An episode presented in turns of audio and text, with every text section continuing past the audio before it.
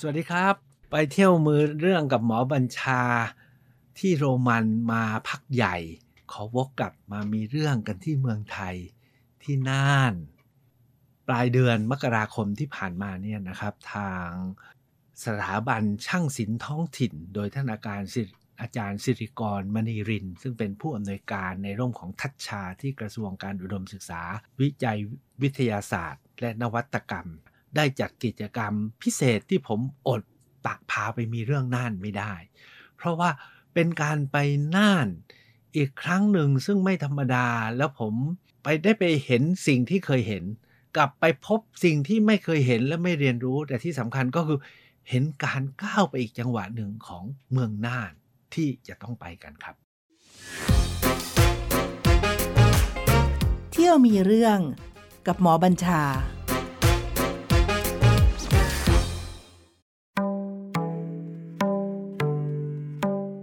ปกติแล้วเวลาเราไปน่านเนี่ยนะเราก็มีเมนูอยู่ไม่กี่อย่างใช่ไหมครับ เช่น ถ้าไปวัดก็วัดภูมินวัดพระธาตุแช่แห้งวัดพระธาตุช้างคำไปดูงาดำนะฮะงาช้างดำนะไม่ใช่งาดำเดี๋ยวคนจะไปกินไปกินถั่วตัดงาดำนะครับ ไปดูงาช้างดำที่หอคำจากนั้นก็ไปกินอะไรอะไปกินนมนะฮะหรือไม่ก็ไปบ่อเกลือไป บัวไปอะไรก็ไปนะฮะแต่คราวนี้เนี่ยเป็นการไปของสถาบันช่างศิลป์ท้องถิ่น ซึ่งมุ่งมั่นที่จะฟื้นฟูพุทธศิลป์ถิ่นน่าน การไปครั้งนี้ผมเนี่ยเป็นผู้ตามไป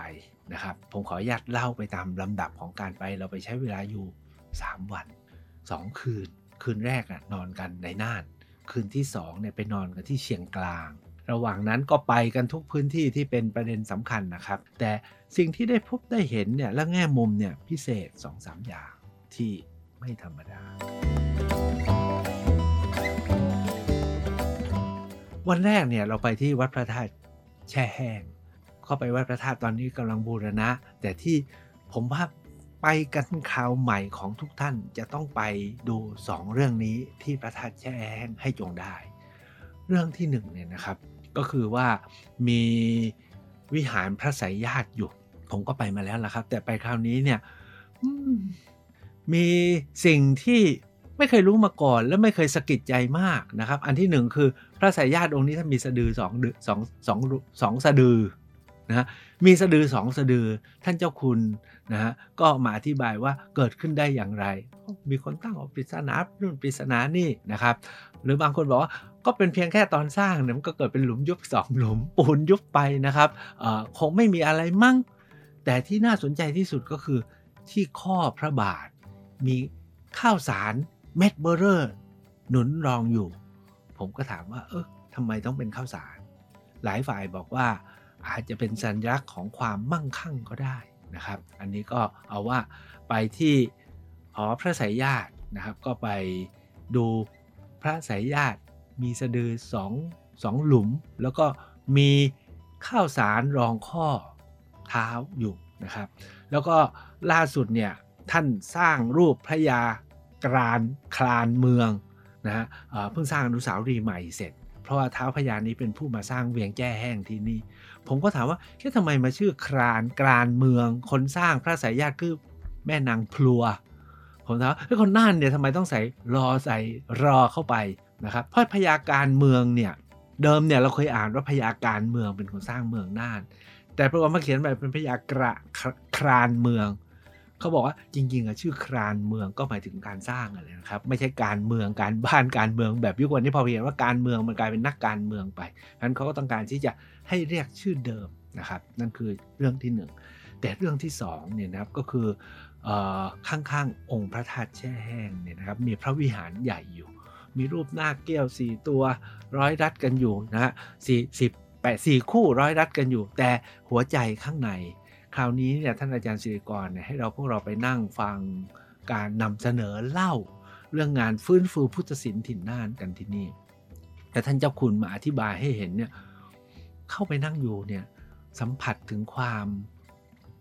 สงบงามของอารามในเมืองน่าน พระปฏิมาประธานเนี่ยงามมาก แล้วมีพระไม้ปิดทองอยู่ข้างๆ แล้วตามคือตามอะไรเนี่ยนะครับ ท่านสร้างพระไม้วางไว้เต็มไปหมดเลยนะครับ ท่านเจ้าคุณบอกว่านี่ของซ่อมใหม่แล้วเนี่ยวัดนี้เคยร้าง ร้างถึงขนาดว่าพระถูกลัก แล้วถูกตัดไปตั้งเยอะแยะ แล้วนี่เพิ่งซ่อมมาใหม่ แต่ซ่อมออกมาสวยมาก แล้วก็สัมผัสถึงเรียกว่าอะไร ผมไม่แยกคำว่ารสนิยมนะเราว่าเป็นสันสุนทรียะนะครับ ของคนเมืองน่านในการสร้างรูปพระพุทธเจ้า แล้วก็มาสร้างพระวิหารไม่ได้ใหญ่มากนัก แต่มีความงาม แล้วที่สำคัญก็คือมีตุงนะครับ ถ้าเราไปเมืองน่านจะเห็นตุงห้อยมาหลายลักษณะมากเลย จุดเด่นของในพระวิหารนี้ก็คือว่าผมว่าคนน่านหรือท่านเจ้าคุณหรือว่าชาววัดเนี่ยเลือกสรรมากคือเลือกเลือกจัดวางตามแบบเดิมทุกอย่าง หากมีอะไร เติมเข้ามาเนี่ยท่านก็ท่านก็ดูอย่างเช่น ผมไปเห็นตุงกระด้าง ซึ่งน่าจะทำด้วยโลหะสมัยใหม่ไปวางเนี่ยท่านก็ย้ายไปไว้ข้างหลังเสียไม่ให้มาอยู่ข้างหน้าให้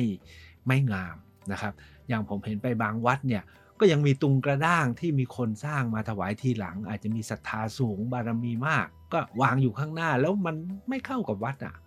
ไม่ต้องบอกว่าวัดไหนวัดพระธาตุนครศรีธรรมราชบ้านผมจะมีอยู่คู่หนึ่งผมอยากย้ายจัง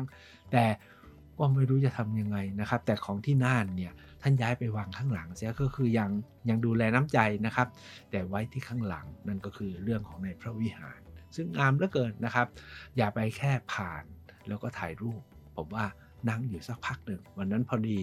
ท่านอาจารย์สิริกรให้นั่งกันอยู่เป็นชั่วโมงเลยก็ได้ซึมซับมากเลยนะครับ ออกจากวัดพระธาตุแช่แห้งเนี่ยนะครับ ในวันนั้นเนี่ย เราได้ผ่านไปอีกหลายวัดมากเลย อย่างวัดภูมินเนี่ยไปทุกทีก็ไปเนาะทุกคนก็ไปดูอะไรนะปูม่านยาม่าน ผมเนี่ยไปแป๊บหนึ่งนะครับ ไปดูรูปพระพุทธเจ้าสี่พระองค์ แล้วก็เป็นรูปที่ผมถือว่าเป็นรูประลึกถึงพระพุทธเจ้าทั้งพระประธานที่อยู่กลางโบสถ์แล้วก็ที่อยู่บนภาพผนังนะครับแต่วัดที่ผมไปแล้วต้องเรียกใช้คำว่า เอ้ย เมืองไหนมีอย่างนี้เนี่ยสุดยอดก็คือไปวัดที่เล็ก ๆ ของวัดไม่ได้ไม่ได้ใหญ่โต แล้วไม่ใช่เป็นอารามที่งาม แล้วไม่เคยไปก็คือไปที่วัดที่ว่าวัดแสงดาว แต่ปรากฏว่าเจ้าอาวาสท่านเนี่ยเป็นพระช่างเป็นสลาทางล้านนาเขาเรียกสลา ท่านเป็นพระช่างแล้วท่านก็รวมตัวกันตั้งเป็นศูนย์เรียนรู้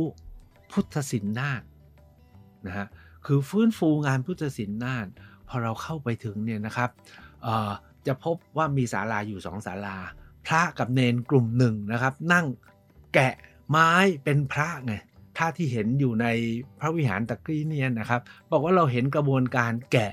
สร้างทำแล้วความงามที่ทำออกมาเนี่ยท่านใช้ไม้แกะตามรูปทรงแบบดั้งเดิมนะครับ แต่ที่สำคัญก็คือท่านลงรักอย่างจริงจังรักแท้ แล้วยังทาด้วยชาติแท้ชาติก็คือเป็น สีธรรมสีที่ได้มาจากธรรมชาติดั้งเดิมทาด้วยชาติแท้ แล้วก็ปิดทองคำแท้สวยมากนะครับ เห็นแล้วรู้สึกเอองานศิลป์ของน่านเนี่ยกำลังฟื้นกลับมา ที่สำคัญคือตอนที่ไปที่พระวิหารเนี่ยท่านเจ้าคุณบอกว่าวัดเนี่ยร้างพระถูกขโมยหมด พระยืนองค์ใหญ่เนี่ยถูกตัดขาแล้วเอาเอาองค์ไปนะทิ้งไว้แต่ขา ตอนไปที่พิพิธภัณฑ์นะที่เขาไปดูงาช้างดำกันผมก็เดินเข้าไปในห้องที่เห็นแต่พระบาท พระบาทพระไม้นะที่ถูกตัดแข้งตัดข้อนะตัดเหลือไว้แต่ข้อพระบาทกับรองพระบาทนะครับ ส่วนองค์พระถูกลักขโมย ปรากฏว่าที่นี่สร้างทำกลับกันมาแล้วนะครับ อันนี้ผมว่าเป็นสิ่งที่เห็นแล้วมันมันปีตินะครับ แล้วก็ถ้าว่างานอย่างนี้เกิดขึ้นที่บ้านไหนเมืองไหนก็โอเคนะครับ อย่างนครศรีธรรมราชบ้านผมตอนนี้ก็ก็กำลังประสานกับอาจารย์สิริกรเนี่ยเขาจะสร้างกลุ่มช่างศิลป์ถิ่นนครกัน เพื่อจะ ตามน่านเขาแต่ที่นี่ไม่ใช่มีแค่ งานแกะพระไม้ เวลาเราไปภาคเหนือเนี่ยท่านเวลาไปดูตามฐานชุกชีประดิษฐานพระหรือว่าซุ้มสารพัดอย่างเนี่ยเขาจะมีการปั้นดินดิบ แล้วก็แปะประดับแล้วก็ปิดทองเคยนึกออกใช่ไหมครับว่า บางทีก็พื้นสีแดงพื้นสีดำแต่ก็ไอ้ดินดิบปั้นเนี่ยสวยมากนะครับมีลีลาเป็นรูปดอกไม้เป็นรูปสัตว์รูปอะไรต่ออะไร ปรากฏว่าที่โรงเรียนนี้ก็กำลังสอนการปั้นดินดิบอยู่ด้วย ปรากฏว่านักเรียนแกะพระเนี่ยเป็นเนนนะ แต่ปั้นดินดิบเนี่ยเป็นผู้หญิงคนหนึ่งครับ มานั่งเรียนอยู่ ออกมาสวยมาก แล้วก็ข้างๆกันก็ยังมีอีกอันหนึ่งคือเขาเรียกว่าตัดกระดาษ วิธีตัดกระดานเนี่ย ผมก็ไม่คิดนะว่ามันมันอย่างนี้ แต่มันตัดแล้วเนี่ยนะครับ ผมไปยืนอยู่ผมอยากลองตัดก็บอกพระท่านว่า สอนผมหน่อย ท่านก็พับกระดาษให้ แล้วท่านก็เริ่มเอากรรไกรตัดฉับฉับฉับนำผมก็ตัดตามแป๊บแป๊บแป๊บห้านาทีเองครับ ได้เป็นรูปดอกประจำยามออกมา สวย แล้วก็ได้เทคนิคว่าต่อไปนี้ เราสร้างภาพได้หมดแล้วนะครับเพราะฉะนั้นเนี่ยแล้วถามว่าท่านทำไปทำไม ท่านบอกว่านี่ไงทำตุง สุดท้ายนะ เอาผืนผ้ายาวๆมาผืนหนึ่งสีอะไรก็ได้ แล้วก็เอาแผ่นกระดาษ ที่เราตัดเป็นดาวดาวดวงดวงเนี่ยติดประดับก็ได้ตุงออกมาสวยทันทีเลย อันนี้ผมได้วิชาเรียบร้อย พระเนี่ยท่านฟื้นฟูกำลังจะทำเรื่องฟื้นฟูงานช่างเงิน งานอ่านตำราวาดเขียนนะครับ แล้วก็เนนเนี่ยก็เข้ามาเรียน ท่านกำหนดต้องเรียนกัน 200 ชั่วโมงปรากฏว่าก็มากันนะครับเขาบอกว่าเรียนกันจริงจังอยู่ในนามของวิทยาลัยชุมชนนานนะครับ ก็ขับเคลื่อนกัน อันเนี้ยฝันมากเลยว่าถ้าว่าเกิดขึ้นที่เมืองไหน เมืองนั้นก็จะมีการสืบสารงานต่อไป ออกจากวัดแสงดาวเนี่ยเราไปวัดอีกสองวัดนะครับ ก็คือวัดพญาภูกับวัดกูคำวัดที่ผมไม่เคยไปเลยอะคือชื่อวัดพญาภูวัดนี้เนี่ยนะครับ มีงานที่ผมใช้คำว่าสวยมากๆนะครับ ก็คืองานประดับกระจกที่เขาเรียกว่า แก้วชินนะฮะเป็นแก้วตะกั่วแต่ว่าดัดได้ปรากฏว่า แก้วชินเนี่ยนะแก้วชินเนี่ยนะครับหรือแก้วที่เป็นตะกั่วมันไม่ใช่แก้วกระจกเกลียบนะครับ เป็นกระจกที่มีสีสวยแล้วก็ดัดได้ ที่วัดนี้เนี่ยท่านเอามาประดับตามฐานชุกชีทุกจุดนะธรรมาสของวิหารวัดเนี่ยสวยมาก ถามว่าเอ๊ะเป็นอย่างนี้ได้ไง ปรากฏว่าโอ้ทั้งเจ้าอาวาสแล้วก็พระเนี่ยเป็นช่างกันทั้งวัดเลยครับ ผมนึกถึงหลายวัดในเมืองไทยแล้วก็ที่บ้านผมที่เมืองนคร ก็มีวัดช่างอยู่ตั้งหลายวัด งานมันถึงได้งดงาม ไม่ใช่ต้องไปจ้างใครทำทำกันเองบอกว่าที่วัดพระยาภูนะครับ ถ้าใครไปน่านนะฮะต้องแวะไปที่กุฏิของรองเจ้าวาสทำเป็นพิพิธภัณฑ์ครับข้างบน วันที่ผมไปพิพิธภัณฑ์ปิดนะเปิดเฉพาะเสาร์อาทิตย์ แต่ชั้นล่างสิครับทำเป็นโรง แกะตัดผ้า ฉลุผ้า ฉลุกระดาษและฉลุผ้าเพื่อมาทำระบายเป็นลายเหมือนกับไม้ฉลุบ้านเราอะครับ แล้วราคาเนี่ยใช้คำว่าไงดีวะสิบกว่าเม็ดนะครับ ก็ราคาไม่กี่ร้อยบาทนะผมเตรียมไว้แล้วว่าต่อไปนี้นะมีงานอะไรเนี่ยนะครับ ก็จะทำบุญที่วัดนี้แหละเอาเอาผ้าลายฉลุเขามีหลายลายมีทุกลายแล้วก็ซ้อนกันแบบสวยมาก อยากให้ท่านแวะไปดู แล้วเราก็จะพบว่าโอ้คนน่านมีอย่างนี้นี่เองนะ งานศิลปะเขาเรียกมันถึงอยู่ได้คือ ไม่ต้องเป็นงานแบบสูง แล้วก็แพงหรูนะครับ เป็นงานที่ใครๆก็ทำได้ทำกันง่าย ๆ แล้วก็จับต้องได้นะครับ นั่นก็คือวันที่หนึ่งนะครับของการไปเที่ยวน่าน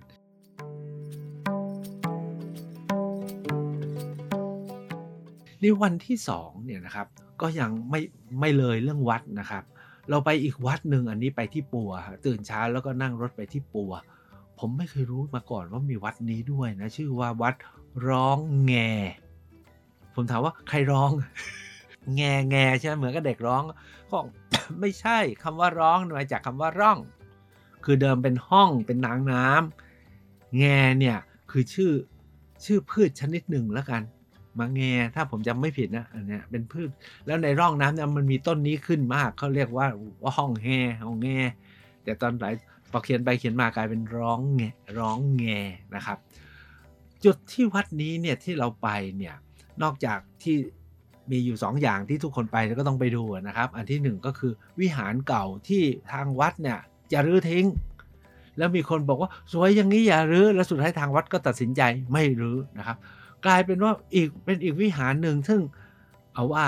วัด แช่แห้งเนี่ยพระธาตุแช่แห้งเนี่ยเป็นเป็นวัดหลวง วัดร้องเนี่ยเป็นวัดราชของไทยลื้อนะครับ แต่ปรากฏว่าวิหารนี้เนี่ยนะครับ ใช้คำว่าไงเดียการแขวน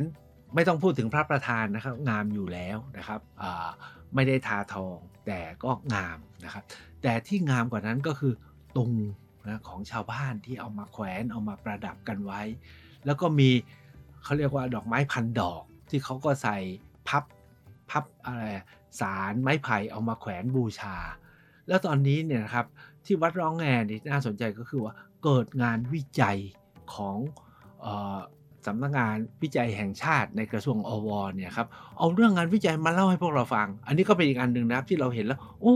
งานวิจัยนี่มีพลังมากเลย เช่น วิจัยเพื่อสับสนุนให้เกิดการพัฒนาบนฐานของวัฒนธรรม แล้วดอกไม้พันดอกเนี่ยก็จะเอามาทำเป็น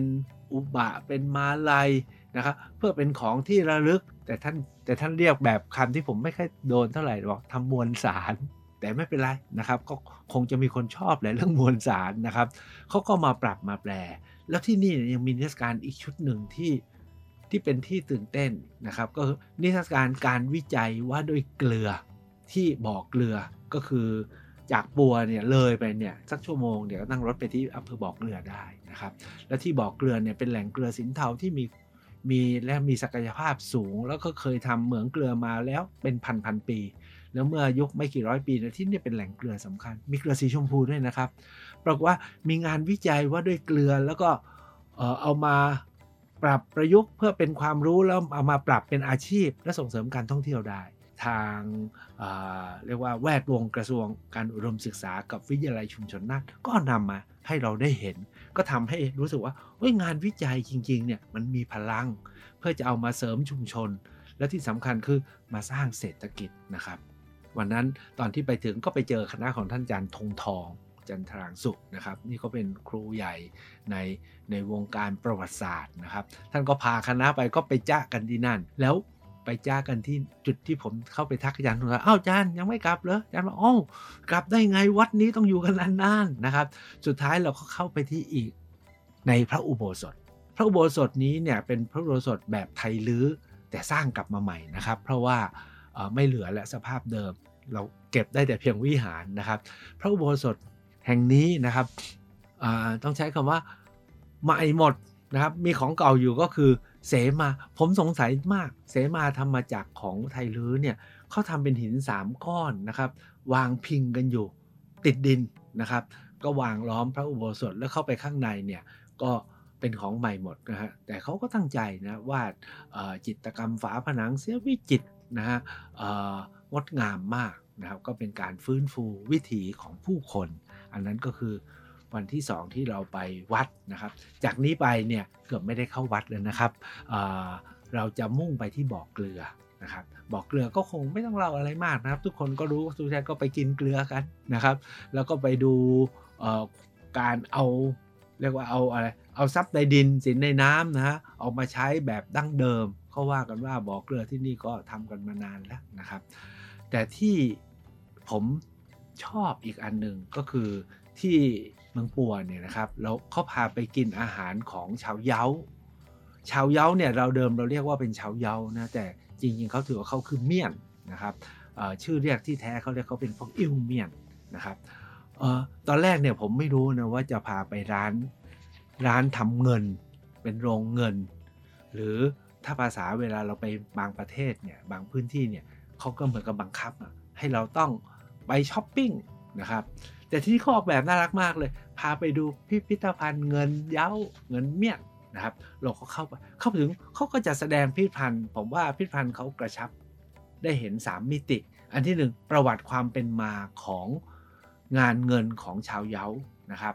แล้วเครื่องมือที่ชาวเย้าใช้ในการการในการทำเงิน นะเขาเอาเครื่องมือมาแบบเราไม่เคยเห็นเครื่องมือแบบมาอยู่บนผนังเนี่ยเต็มผนังเลยนะครับ แล้วอันที่ 3 ก็คือว่า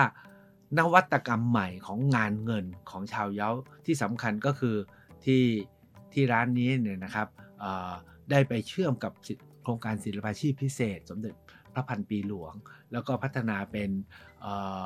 สถานฝึกงานของช่างศิลป์หลวงด้วยนะครับ แล้วก็ พัฒนามาต่อมีผลงานชิ้นสำคัญ เขาก็เอามาจัดแสดงให้เห็นนวัตกรรมที่เขาพัฒนาใหม่ เพื่อใช้ในโลกปัจจุบันคือไม่ใช่เป็นเครื่องเงิน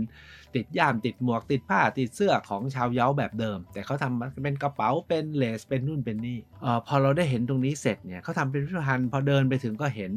ผลิตผลชิ้นเยี่ยมที่เขาทำใหม่ และสุดท้ายก็พาเข้าไปดูเวิร์กช็อปคือห้องที่คนกำลังทำงานอยู่ มีทั้งช่างของเขาแล้วก็ นักเรียนที่มาฝึกงาน ปรากฏว่าคือเราเดินเห็นนี่นะคนสักประมาณเท่าไหร่ที่ผม เอาว่าครึ่งร้อยแล้วกันนั่งทำงานกันอย่างเป็นเต็มที่นะครับ เราก็เดินดูได้ทุกที่ทุกจุดเขาไม่ห้ามถ่ายรูปได้ แล้วพอพ้นที่ช่างทำก็กลายเป็นห้องแสดงสินค้าก็คือให้ซื้อขายอะครับ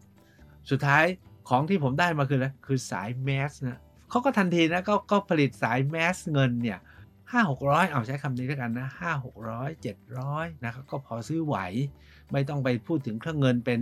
เป็นพันเป็นหมื่นใช่ไหมครับ ปรากฏว่ามีสายสายแมสให้เราเอามาใช้ได้ แล้วก็ที่งามที่สุดของน่านเวลาเขาออกแบบอะไรเนี่ยตามที่ผมบอกนะ ไปดู museum ไปดูเวิร์กช็อปเสร็จแล้วก็มีห้องขาย คือส่วนใหญ่เราไปบางแห่งมีแต่ห้องขายมันไม่ให้อารมณ์อะอันนี้ไปถึงห้องขาย เสร็จห้องขายเป็นอะไรรู้ป่ะฮะ เขาไปต่อเดินต่อ เดินต่อแล้วกลายเป็นทุ่งนา แล้วก็สร้างศาลาใหญ่อยู่กลางทุ่งแล้วเห็นเขาอยู่ล้อมรอบ โอ้บรรยากาศทิวทัศน์เนี่ยสวยมาก มีเขาทิวเขานานอยู่ล้อมรอบแล้วมีทุ่งนานะครับแล้วก็มีอาคารใหญ่อยู่อาคารหนึ่งข้างบนก็เป็นโล่งให้ขึ้นไปนั่งรับลมถ่ายรูปได้ ข้างล่าง ก็เสิร์ฟอาหารเย้าให้กินกัน อาหารเย้าวันนั้นอร่อยมาก ต้องใช้คำว่าอร่อยมาก ที่อร่อยที่สุดก็คือไม่รู้ใบอะไรเขาตำกับเกลือแล้วก็ใส่พริก แค่นั้นแหละอร่อยนะกินกับข้าวเหนียว แล้วก็มีนั่นมีนี่นะครับ อันนั้นก็เป็นอีกนำเสนอของออของของดีในท้องถิ่นนะฮะซึ่งเป็นช่างศิลป์ของท้องถิ่นด้วย ผมขอต่ออีกเที่ยงของวันรุ่งขึ้นเลยได้ไหมครับ บรรยากาศเป็นอย่างนี้นะครับ วันรุ่งขึ้นก่อนจะกลับเนี่ยก็ก็จบกันด้วยการพาไป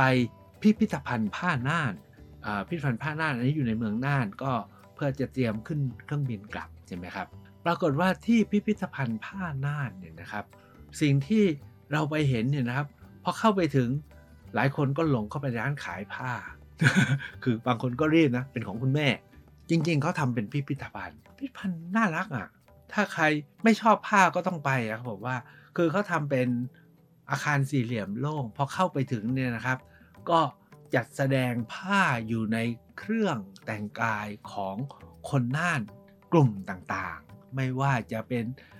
ลื้อส่วนใหญ่ก็เป็นลื้อนะลื้อเมืองเงินลื้อเมืองนู่นเมืองนี่ผมจำได้ไม่หมดนะครับ มีหลายเมืองจนถึงชาวเขา ผู้ทำพิพิธภัณฑ์เป็นลูกชายนะครับของคุณป้าซึ่งเป็นเจ้าของร้านนี้ ที่สำคัญก็คือว่าการจัดการนำเสนอและการอธิบาย มีแม้กระทั่งตัวอย่างผ้า ซึ่ง ปรากฏอยู่ในภาพวาดที่วัดภูมินนะนะครับเราก็เห็นเออมันภาพวาดเนี่ยมันสัมพันธ์จากความจริงนะครับแล้วก็ผ้าเนี่ยมีหลายอย่างทุกคนคงทราบแล้วผมเนี่ยก็สนใจผ้านะครับตอนท้ายผมบอกว่าผมสนใจย่าม อันที่สองผมบอกว่าผมสนใจลูกปัดนะครับ คุณจำชื่อจริงไม่ได้แล้วคุณเทิดศักดิ์ซึ่งเป็นเจ้าของเนี่ยก็บอกงั้นค้นมาดูกันแกเปิดทีเปิดกล่องนะครับ เปิดตู้เอาย่ามทั้งหลายมาให้ได้เห็น โอ้ย่ามของ คนหน้าเนี่ยมีหลากหลายมีลีลา และที่สำคัญก็คือ มีห้อยแขวนด้วยลูกปัด เป็นลูกปัดประเภทที่แต่ก่อนเนี่ยภาคใต้ก็ใช้ทำเป็นลูกปัดโนรา ซึ่งตอนที่ภาคใต้เราหาดูไม่เห็นอีกแล้วนะครับ ปรากฏว่าที่นี่มีให้เห็น แล้วอารมณ์แบบเดียวกันครับ ดูพิพิธภัณฑ์มีร้านขาย แล้วก็พาไปกินอาหาร ที่นี่เขาก็ให้กินขนมจีนน้ำเงี้ยวใช่ไหมแล้วก็ข้าวซอย ก็บรรยากาศก็ น่านั่งแล้วก็มีมีมุมมีวิว เมืองน่านนี่เขาจัดเซตติ้งทุกอย่างเนี่ยมันไม่ใช่เป็นซอกเป็นตรอกนะครับ แล้วก็ไม่ใช่เป็นริมถนน เราเข้าไปจากถนนพอเข้าไปถึงพอเดินไปข้างหลังเนี่ยกลายเป็นทุ่งโล่ง แล้วก็มีบรรยากาศที่ดี อันนี้คือสิ่งที่ผมได้เห็นที่น่าน แล้วก็อดไม่ได้ที่จะชวนกันไปมีเรื่องนะครับ นอกจากนี้แล้วนะครับ การเข้ามาร่วมไม้ร่วมมือของชุมชนชาวบ้านนะครับ ไม่ใช่แค่วัด ที่วัดเป็นแกนก็ไปช่วยวัด แต่ที่ทำเป็นร้านอย่างที่ผมยกมา 2 ร้านเนี่ยนะครับ ก็คือร้านเงินดอยนะชื่อร้านดอยกับที่ 2 ก็คือร้านผ้าที่ชื่อว่ากองเงินเนี่ยนะครับอของคุณเทิดศักดิ์เนี่ยสองเจ้าเนี้ยก็เป็นกรณีน่าศึกษา จริง ๆ แล้วในน่านคงมีอีกเยอะมากนะครับ เอาว่าว่างๆแวะไปน่านแม้จะนานๆครั้ง แต่ก็มีเรื่องให้ไปหาให้ไปมีมากเหลือเกินครับ เที่ยวมีเรื่องกับหมอบัญชา